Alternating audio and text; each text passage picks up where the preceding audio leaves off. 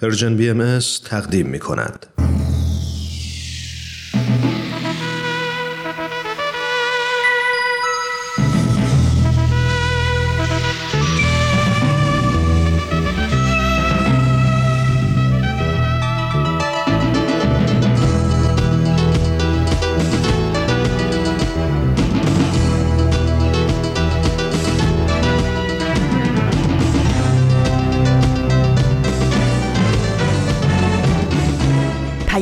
دوست. برنامه ای برای تفاهم و پیوند دلها.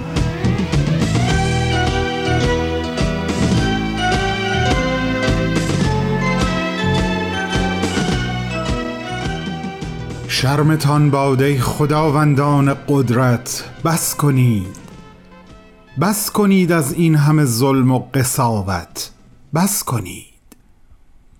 ای نگهبانان آزادی نگهداران صلح ای جهان را لطفتان تا قعر دوزخ رهنمون سرب داغ است این که میبارید بر دلهای مردم سرب داغ. موج خون است این که میرانید بر آن کشتی خود کامگی را. موج خون.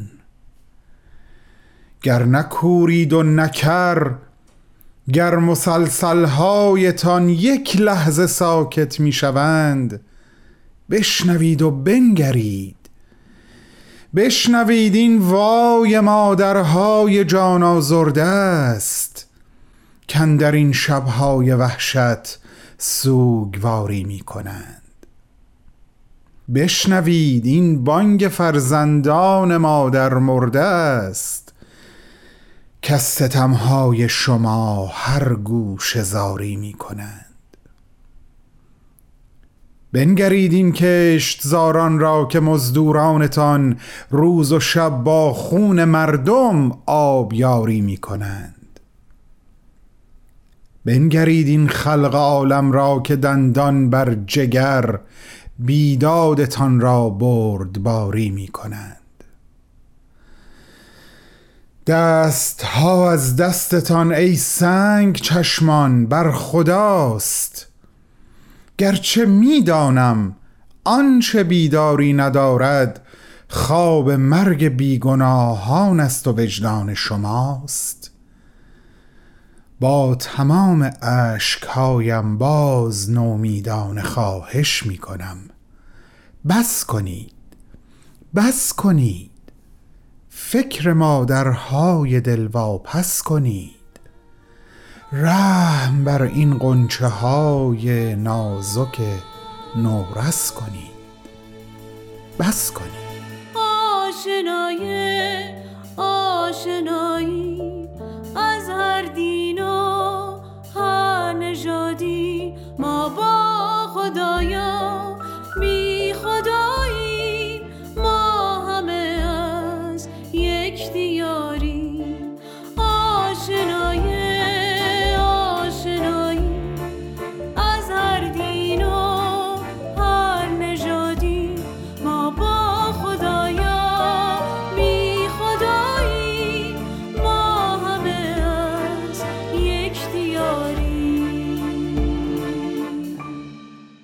دوستان عزیزم و همراهان با وفای رسانه Persian BMS از رادیو پیام دوست سلام.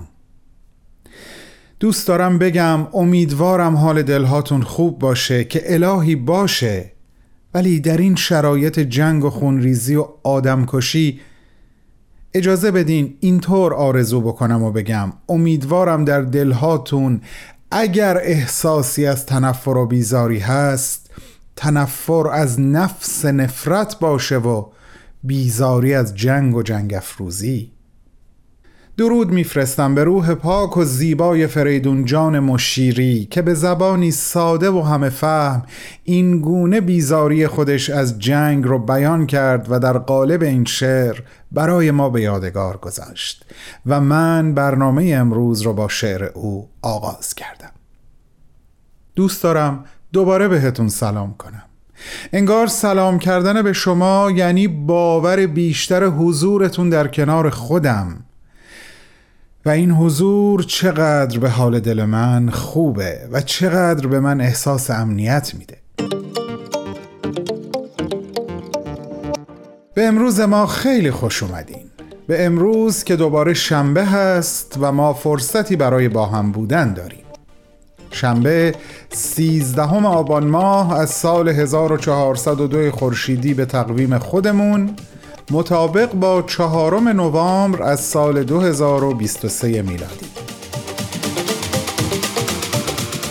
امروز ضمن اینکه با مناسبت خاصی همراه هست و من در طول برنامه راجع به این مناسبت با شما حرف خواهم زد مثل شنبه های قبل با دو برنامه سخنرانی و معماران صلح میزبانتون هستم و امیدوارم تا پایان برنامه امروز از حضور عاطفی شما بهرهمند باشم و بتونم وظیفه خودم رو به درستی انجام بدم. راستی من بهمن یزدانیم. امروز گوش کردن به یک سخنرانی رو آغاز می‌کنیم. البته بازپخش یک سخنرانی. ازتون دعوت می‌کنم به اتفاق بریم چراغ این برنامه رو روشن کنیم. من باز در ادامه با شما خواهم بود. بفرمایید خواهش می‌کنم.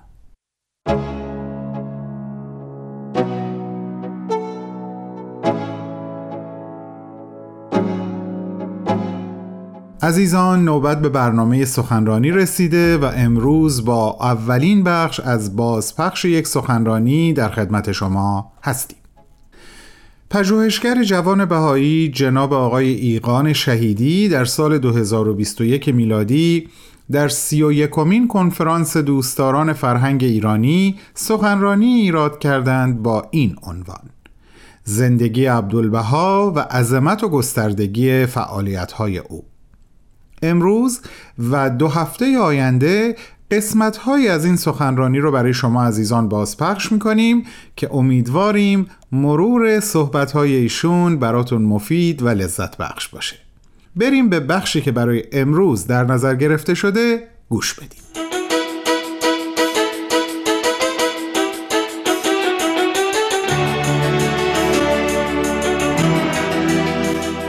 خوشحال هستم که فرصتی دست داده که بتونم درک شخصی خودم رو از زندگی عبدالبها و عظمت و گستره فعالیت های او با شما در میون بذارم. من امروز در یکی از کالج های دانشگاه کمبریج هستم و می‌خوام درباره این مرد بزرگ و زندگیش و تأثیری که روی جامعه باهای بعد از خودش گذاشته صحبت کنم. اما بیش از 100 سال قبل ادوارد بران مورخ و مستشرق معروف همین دانشگاه درباره عبدالبها چنین گفته. کمتر شخصی رو دیدم که وجودش به این اندازه در من تاثیر گذارد. شخصی بلند قامت و خوشبنیه دارای اندامی موزون و محکم قامتی چون سر و روان کشیده و خرامان مولوی سفید رنگی بر سر دارد و لباده سفیدی در بر. گیسوان مشکین بر دوش افشانده. از پیشانی بلند و نیرومندش آثار کمال عقل و زکا و اراده محکم و خلل ناپذیر پدیدار. دارای چشمانی تیزبین و جاذب و در عین حال فتان و دلربا. این است اولین اثری که در ذهن نگارنده از ملاقات عباس افندی یا سرکار آقا به لقبی که بابیان حضرتش را مینامند باقی ماند. دوستان عزیز همونطور که می‌دونید تاریخ آین بابی و باهای از سال 1223 خورشیدی شروع میشه. در ابتدا در شهر شیراز باب نوید اومدن دنیای جدیدی رو با حسین بشرویی در میون می‌ذاره و به این ترتیب جنبش بابی آغاز میشه. پیام باب پیامی هست که انقلابی و ساختار شکن هست و از همون ابتدا باب اعلام می‌کنه که ادیان سابق نسخ شدن و وظیفه خودش رو فراهم کردن زمینه برای آمدن فردی معرفی می‌کنه که همه منتظر ظهور اون هستن. فردی که تعالیمش جامعه بشری رو به صلح و وحدت میرسونه. عباس افندی ملقب به عبدالبها دقیقا در همین شب یعنی در دوم خرداد 1223 خورشیدی در تهران پایتخت ایران به دنیا میاد. عبدالبها سین کودکی تا نه سالگی رو عمدتا در تهران و مازندران در املاک خانوادگی خودشون در نهایت آسودگی سپری می‌کنه. شاید تنها سالهایی که عبدالبها زندگیش از یک آسودگی نسبی برخوردار هست. عبدالبها که البته پدر بزرگ مادری و پدری اون از وزرای قاجار هستن به دلیل نقش کلیدی پدرش با الله در جنبش بابی شاهد رفت آمد بزرگان بابی و دیگر رهبران بابی در منزل خودشون هست. در همین رابطه عبدالبها خاطراتی رو از دوران کودکیش نقل کرده که در جلسه که پدرش با الله طاهره قرةالعین و یحیی دارابی یک دیگر از رهبران بابی حضور داشتند بر روی زانوی طاهره نشسته بوده و به گفتگویی که بین رهبران بابی در جریان بوده گوش می‌داده.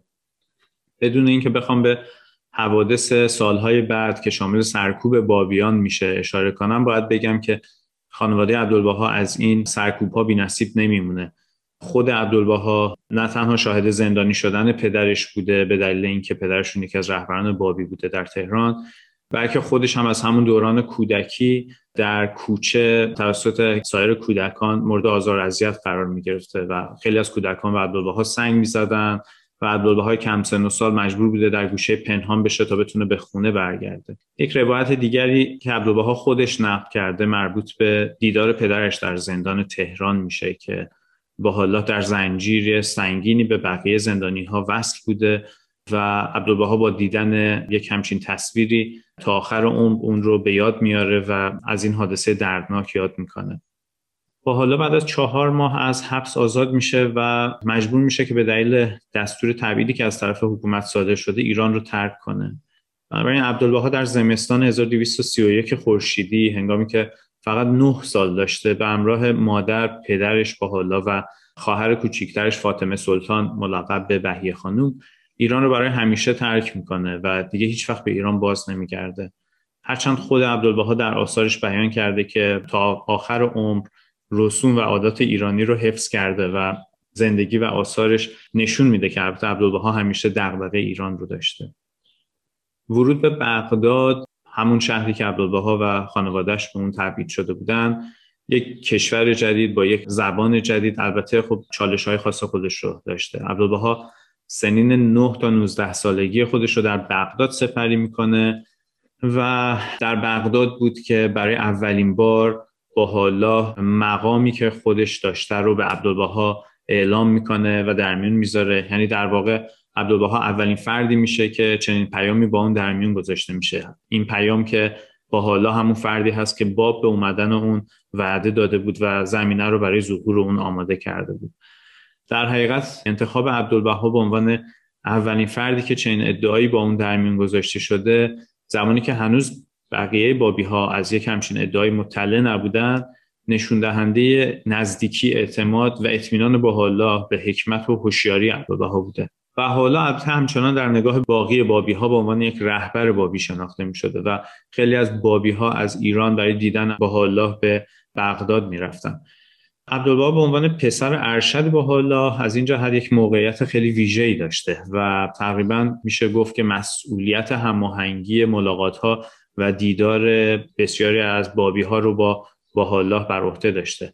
این مسئولیت عبدالبها به مرور زمان گسترده تر میشه و عبدالبها در نقش مسئول و هماهنگ کننده ملاقات های با الله با بسیاری از اندیشمندان و مقامات و مسئولین سیاسی اجتماعی بغداد هم عمل می‌کرد یعنی افرادی که غیر بابی بودن و جزء مقامات و مسئولین بغداد بودن. عبدالبها علاوه بر این مسئولیت های مختلفی که در مراوده با بابیان و همطور بزرگان سیاسی فکری بغداد داشت. در زمان نگارش آثار مهم بهاءالله در بغداد و از بغداد به بعد حضور داشته برای نمونه نسخه اولیه کتاب ایقان که یکی از آثار بسیار مهم و یک کتاب کلیدی در الهیات باهایی هست توسط بهاءالله بیان می شده و عبدالبها اون رو کتابت کرده و اون رو می نوشته عبدالبها البته خودش هم از ابتدای جوانی به تعلیف و به نوشتن مبادرت می‌کرده. یکی از نخستین آثار عبدالبها یک رساله هست که در پاسخ به یکی از سوالات وزرای عثمانی و در شرح یکی از احادیث معروف اسلامی نوشته میشه. این رساله که اسمش رساله تفسیر کنتو کنزن مخفیان هست نشون از آشنایی ژرف عبدالبها با اندیشه عرفان اسلامی در سن 19 سالگی داره.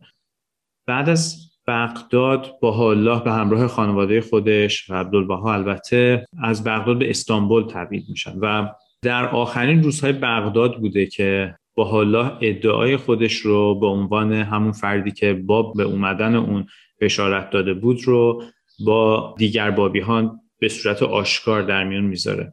یکی از نقشای مهم عبدالبها که کمتر بهش توجه شده دقیقا در همین دوران هست و مربوط به فراهم کردن تمهیدات لازم برای اقامت الله در باغ نجیب پاشا همون باقی که بعدا به اسم باغ رزوان معروف میشه هستش که در همین باغ هست که الله ادعای خودش رو با سایر بابی ها در میون می‌ذاره.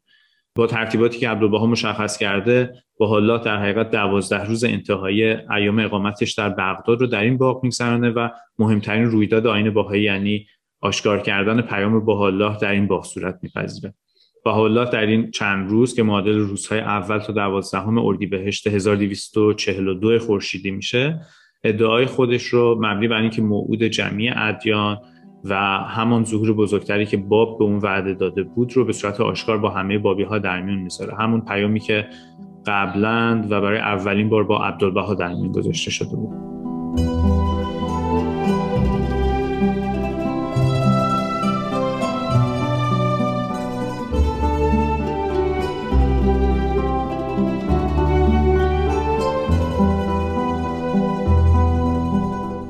شنوندگان گرامی شما به بخشهایی از سخنرانی جناب آقای ایقان شهیدی پژوهشگر جوان بهایی گوش می‌دید که در سی و یکمین کنفرانس دوستداران فرهنگ ایرانی در سال 2021 میلادی این سخنرانی رو ایراد کردند که نامش هست زندگی عبدالبها و عظمت و گستردگی فعالیت‌های او. بعد از چند لحظه کوتاه به ادامه صحبت‌های ایشون گوش خواهیم کرد.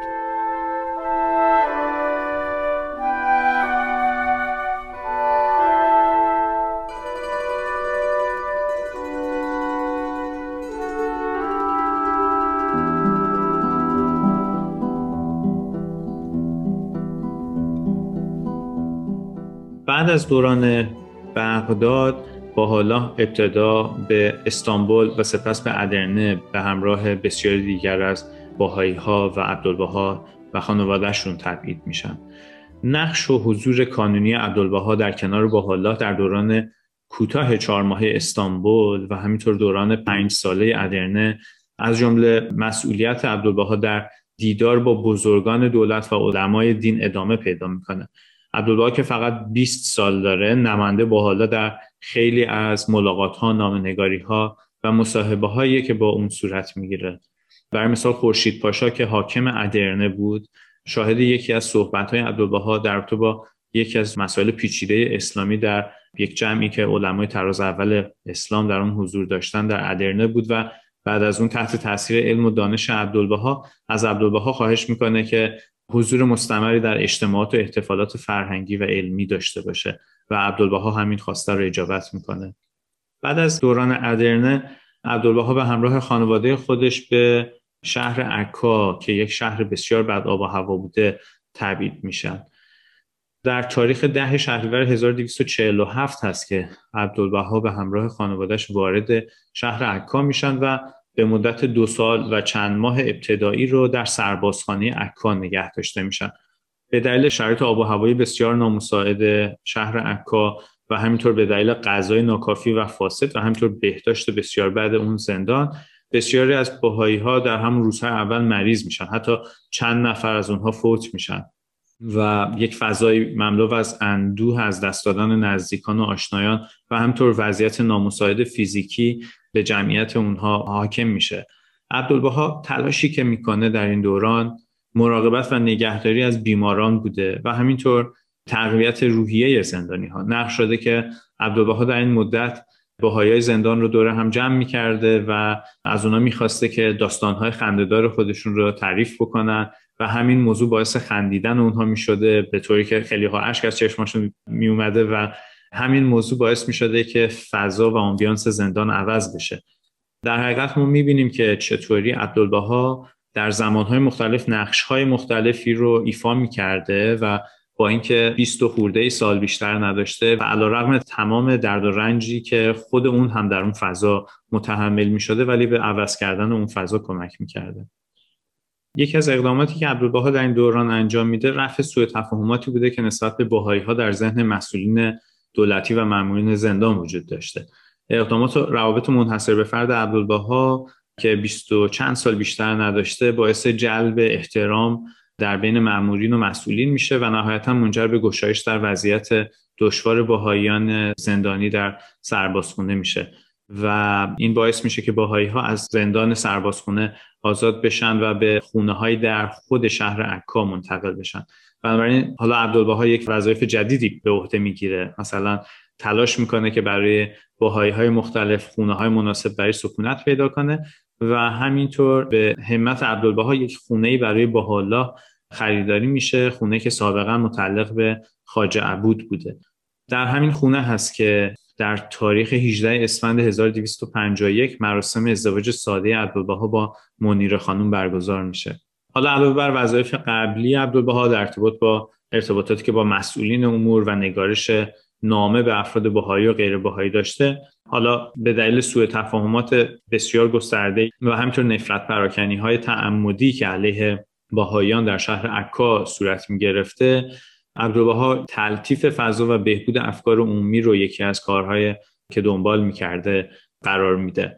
بنابراین عبدالبها همینطوری که با جمعیت وسیعتری که در شهر عکا بودن صحبت می‌کرده و کمک می‌کرده که اونها درک دقیقتری از ماهیت جامعه باهایی پیدا بکنن به خیلی از باهایانی هم که وارد عکا می شدن که با بها دیدار بکنن مشورت و راهنمایی می‌داده و اونها رو کمک می‌کرده.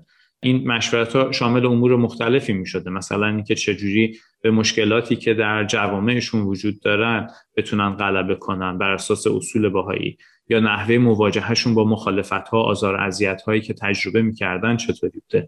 یا نحوه به کار بستن اصول اعتقادات باهایی چگونه بوده؟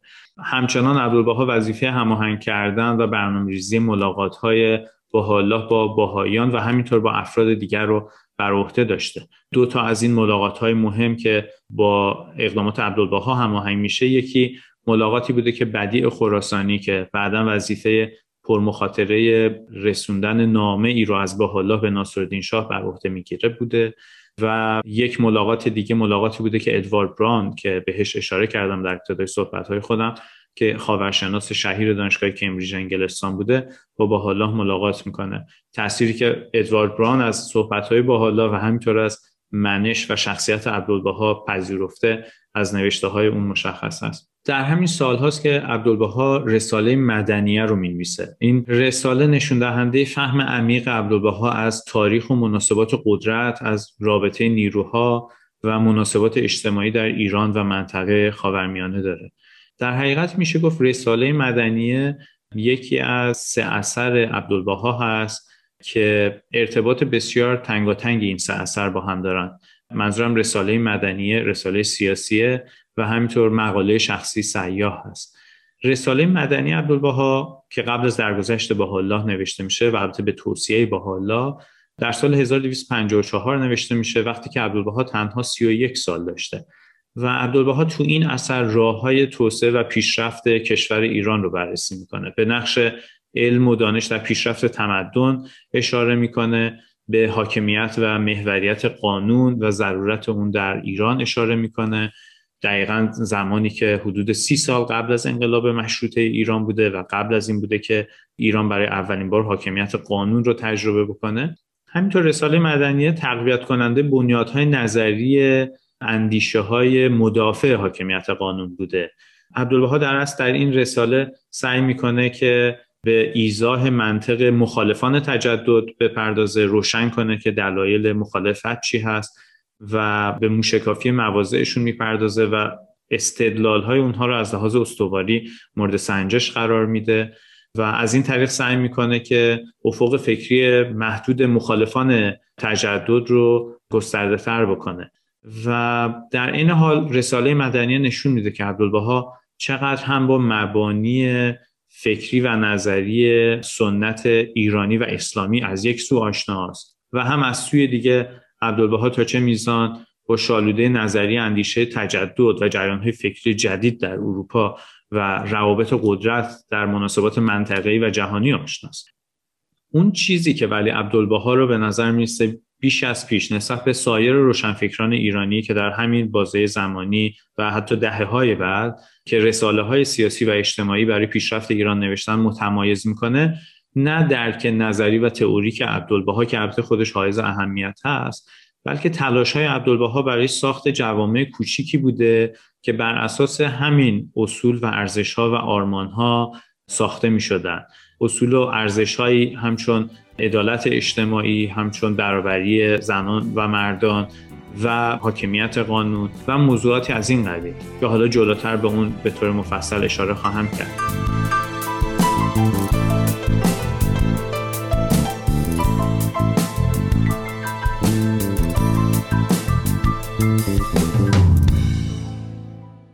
دوستان خوب و عزیز این بود اولین قسمت از بازپخش سخنرانی جناب آقای ایقان شهیدی در سی و یکمین کنفرانس دوستداران فرهنگ ایرانی که در سال 2021 میلادی ایراد شد. عنوان این سخنرانی همونطور که عرض کردم عبارت هست از زندگی عبدالبها و عظمت و گستردگی فعالیت‌های او. شما اگر مایل به شنیدن این سخنرانی به طور کامل هستین می‌تونین لینک اون رو در وبسایت ما به آدرس www.persianbms.org پیدا کنید. امیدوارم شنبه هفته بعد با ما همراه باشید. برای گوش کردن به دومین بخش از صحبتهای آقای شهیدی. با تشکر فراوان و با بهترین آرزوها. صدای پاهات توی سینه من مثل پاییزه مثل پاییز. دلم یه برگ یه برگ تنها. برگ زرد پاییزی. خشخش قلبم زیر پاهاته تنم توفانی چشم بارون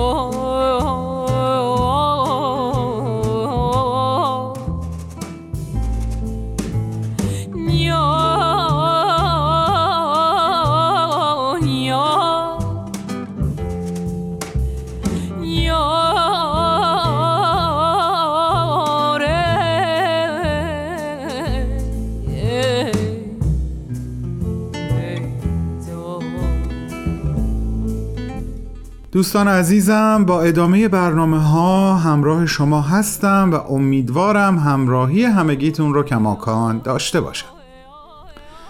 درست 66 سال قبل در چنین روزی جامعه جهانی بهایی عزیزی رو به حسب ظاهر برای همیشه از دست داد. اون هم بسیار ناگهانی و غیر منتظره قلب مهربان او زیر بار بسیار سنگین مسئولیت ها و سختی ها عملا و به یک باره از کار ایستاد. من از حضرت شوقی ربانی با شما صحبت می کنم نوه ارشد حضرت عبدالبها که بعد از درگذشت پدر بزرگ به وصیت او رهبری جامعه جهانی بهایی را به عهده گرفت. یعنی مسئولیتی غیر قابل قیاس با آنچه که خودش برای خودش متصور بود. بسیار وسیعتر بسیار سنگینتر و بسیار خطیرتر. بله اون مناسبتی که ازش اول برنامه صحبت کردم همین بود.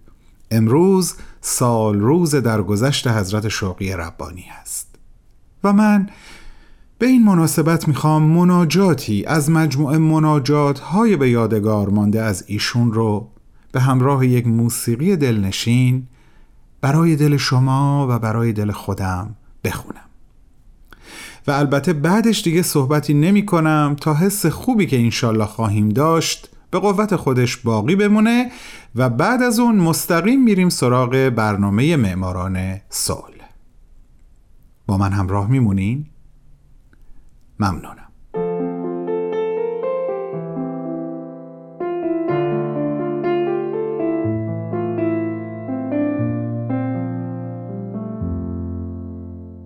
هولا ای مولای شفوق و هنون از ملکوت ابهایت نظری به حال این پروردگان ید عنایتت افکن. و حزب مظلومت را قوت و شهرتی ده. آتش فرقت و حرقتت بنشان و به ماء معین هدایت من علل ارز تسکین و تخفیف ده. قلوب پژمرده دوستان را به بشارتی جدید مشعوف کن و بنیان مجید امرت را در آن اقلیم مقدس استوار و مرتفع فرما. هر مشکلی را به ید قدرتت رفع کن و وحشت و استراب را به آسایش دل و جان تبدیل ده. آشفتگان رویت را به تحقق آمال تسلیت بخش و این آوارگان مستمند را در کهف حراست و حمایت محفوظ دار. بنده آستانش شوقی.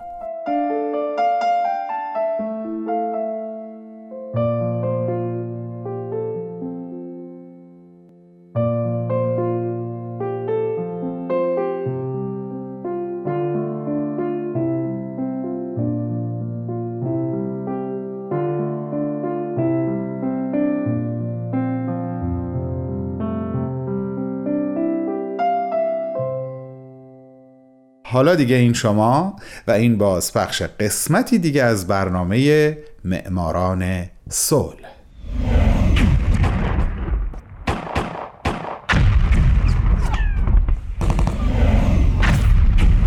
معماران صلح.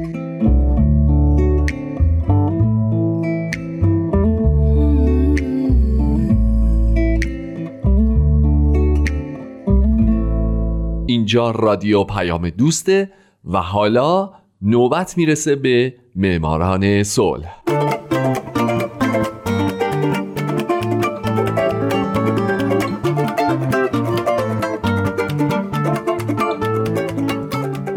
فارسی زبانان دوست داشتنی درود به شما. به معماران صلح خوش اومدین. برنامه‌ای که می‌پردازه به زنان و مردان و مؤسسات و سازمانهای دولتی و غیر دولتی که درست مثل شما به جهانی بدون جنگ فکر کردند و فکر می‌کنن و برای اینکه به یک همچین جهانی برسیم قدم های بزرگی برداشتن و برمیدارن من هومن عبدی هستم. لطفا با من همراه باشید.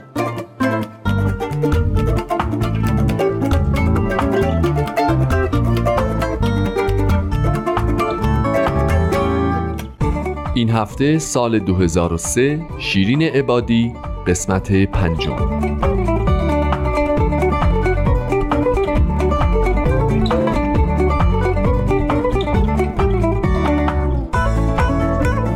شنوندگان مهربون همونطور که می‌دونید چند هفته ای هست که دارم به زندگی سرکار خانم شیرین عبادی تنها ایرانی برنده جایزه نوبل صلح می‌پردازم.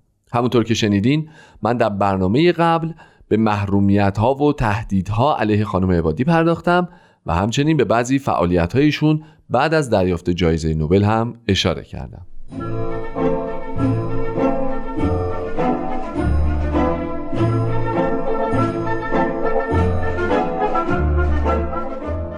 اما یکی از اقدامات اساسی خانم عبادی که به خاطرش بارها و بارها مورد اذیت و آزار و تهدید مأموران حکومت ایران قرار گرفتن دفاعیاتشون از جامعه بهاییان ایران بود.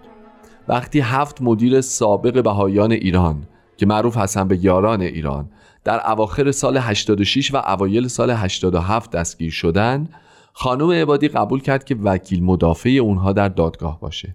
به همین دلیل ایشون به شدت از سوی گروه های تندرو مورد تهاجم قرار گرفت. اونا با نوشتن نامه و پخش نامه های تهدیدآمیز شکستن شیشه های منزل و ماشین خانم عبادی و شعار نویسی و اجتماع مقابل منزلشون همچنین تشدید فشارها بر کانون مدافعان حقوق بشر که خانم عبادی مدیریتش رو بر عهده داشت تمام سعیشون رو کردن که مانع دفاع خانم عبادی از یاران ایران بشن. این تهدیدها حتی اونقدر شدت پیدا کرد که همسر و دختر خانم عبادی هم مورد اذیت و آزار قرار گرفتند.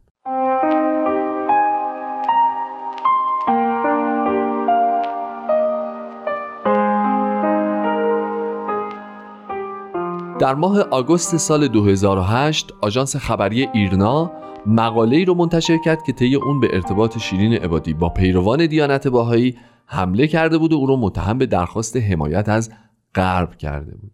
این مقاله همچنین دفاع خانم عبادی از همجنسگرایان ظاهر شدنش بدون هجاب در کشورهای خارجی و زیر سوال بردن مجازات های اسلامی رو مورد انتقاد قرار داده بود. در این مقاله ادعا شده بود که دختر شیرین عبادی نرگس توسلیان به آین بهایی تغییر دین داده. یعنی کاری که از نظر جمهوری اسلامی گناه و توهین بسیار بزرگی به اسلامه.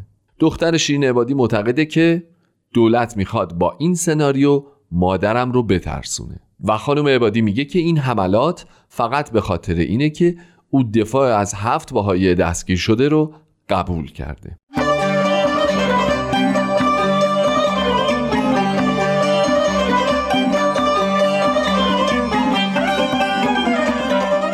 با بالا گرفتن و شدت یافتن فشارها علیه خانم عبادی او مجبور شد قبل از برگزاری دادگاه مدیران سابق جامعه بهاییان ایران مجبور به ترک ایران بشه و بنابراین همکاران خانم عبادی در این پرونده یعنی خانم مهناز پراکند و آقایان عبدالفتاح سلطانی و هادی اسماعیل زاده وکالت یاران ایران رو بر عهده گرفتن و در نهایت هم دادگاه یاران ایران طی سه جلسه برگزار شد و هفت عضو یاران ایران رو به 20 سال زندان محکوم کرد. حکمی که سنگین ترین حکمیه که علیه زندانیان عقیدتی صادر شده.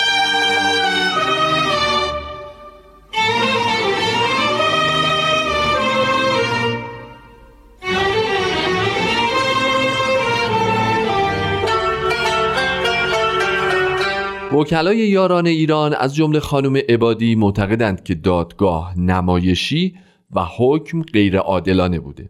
خانم عبادی به طور مشخص به کیفرخواست سعید مرتزوی دادستان وقت تهران علیه یاران ایران اشاره می‌کنه و میگه تو اون پرونده آقای مرتزوی استناد کرده بود که چون تو آمریکا تعدادی باهایی وجود دارن و ما وقتی متهمان رو دستگیر کردیم دولت آمریکا به این امر اعتراض زیادی کرد این اعتراض نشون میده اونها نفعی تو این همکاری دارن. بنابراین یاران ایران جاسوس آمریکا هستن. همچنین آقای مرتزوی درباره جاسوسی برای اسرائیل هم گفته بود چون مرکز باهاییان یعنی بیت العدل تو اسرائیله اما دولت اسرائیل به طرز موزیانه به دستگیری باهاییان اعتراض نکرده نشون میده که متهمان یعنی هفت نفر مدیران جامعه باهایی جاسوس اسرائیل هستند. بنابراین به قول خانم عبادی بدین ترتیب موکلان من یک بار جاسوس آمریکا بودند چون دولت آمریکا به دستگیری اونها اعتراض کرده بود و یک بار جاسوس اسرائیل بودند چون اسرائیل به دستگیری اونها اعتراض نکرده بود.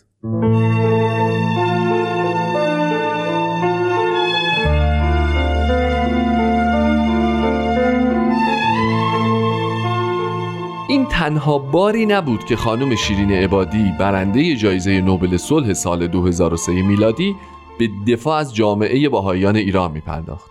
خانم عبادی رئیس کانون مدافعان حقوق بشر ایران شهریور سال گذشته در نامه‌ای به رئیس جمهور ایران آقای حسن روحانی از ثبت نام نشدن تعدادی از قبول شدگان کنکور اون سال و همچنین ثبت نام نشدن تعدادی از دانشجویان مشغول به تحصیل در دانشگاه ها به دلیل اعمال گزینش های جدید خبر داد و از آقای روحانی خواست که نظر دانشجویان مستعد ایرانی از تحصیل باز بمونند.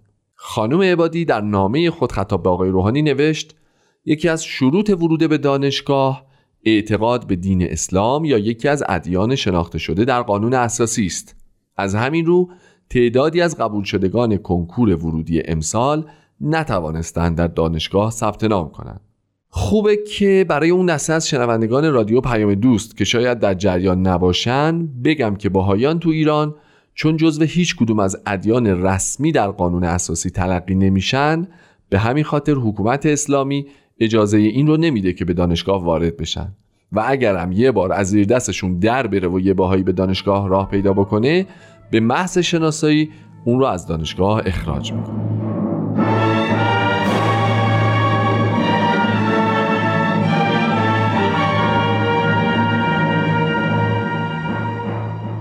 در سال 1391 خانم عبادی در نامه خطاب به مسئولان یونیسف در تهران از اونا خواست از زندانهای ایران دیدن و وضع کودکان خردسالی که همراه با مادرانشون در زندان هستند رو بررسی کنند.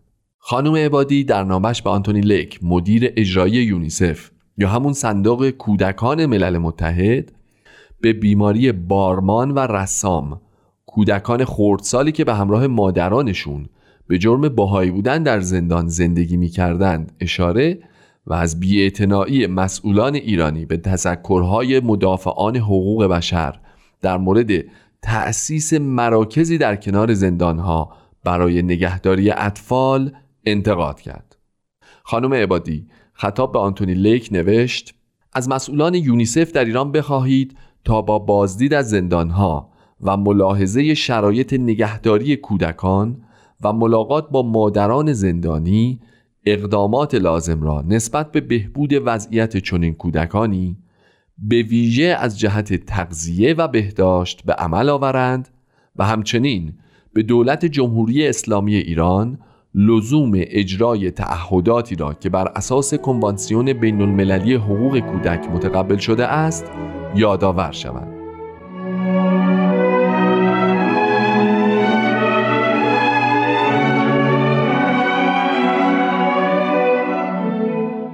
دوستان عزیزم خیلی ممنون که باز هم با معماران صلح همراه بودید. من هومن عبدی. هفته آینده باز هم و البته برای آخرین بار به خانم عبادی خواهم پرداخت و مطمئن مطمئن مطمئنم که شمایی که الان شنونده برنامه من بودین کاری می‌کنید که خانم عبادی تنها ایرانی برنده جایزه نوبل صلح نباشید شاد باشید و خدا نگهدار.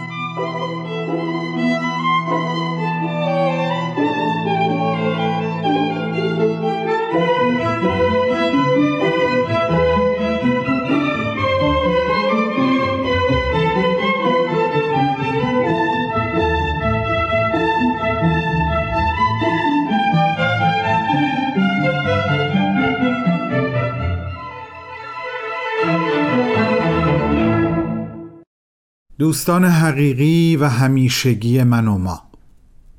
فرصت برنامه امروزمون دیگه تقریبا ازش چیزی باقی نمونده. درست برعکس مهری که ما به هم داریم و گفتگویی که اگر زمان اجازه می‌داد هیچ وقت تموم نمی‌شد. برای این دنیا آرامش و صلح آرزو می کنم بیشتر از همیشه. و در کنار آرزویی که هومنجان همیشه آخر برنامهش برای ما داره می‌خوام این جمله رو اضافه بکنم که حتی اگه بردن جایزه نوبل صلح در تقدیرمون نباشه الهی بتونیم سهم خودمون رو هر اندازه ای که هست به هر اندازه پیدا یا پنهان آشکارا یا نهان برای رسیدن و رسوندن این دنیای مجروح از جنگ به مرهم صلح به درستی و به زیبایی ایفا کنیم. آمین. دوستتون میدارم به محبت حقیقی و ماندگار قلبی خودم و خانواده Persian BMS اطمینانتون میدم و تا شنبه بعد باهاتون خداحافظی می‌کنم. پاینده باشید و خداحافظ.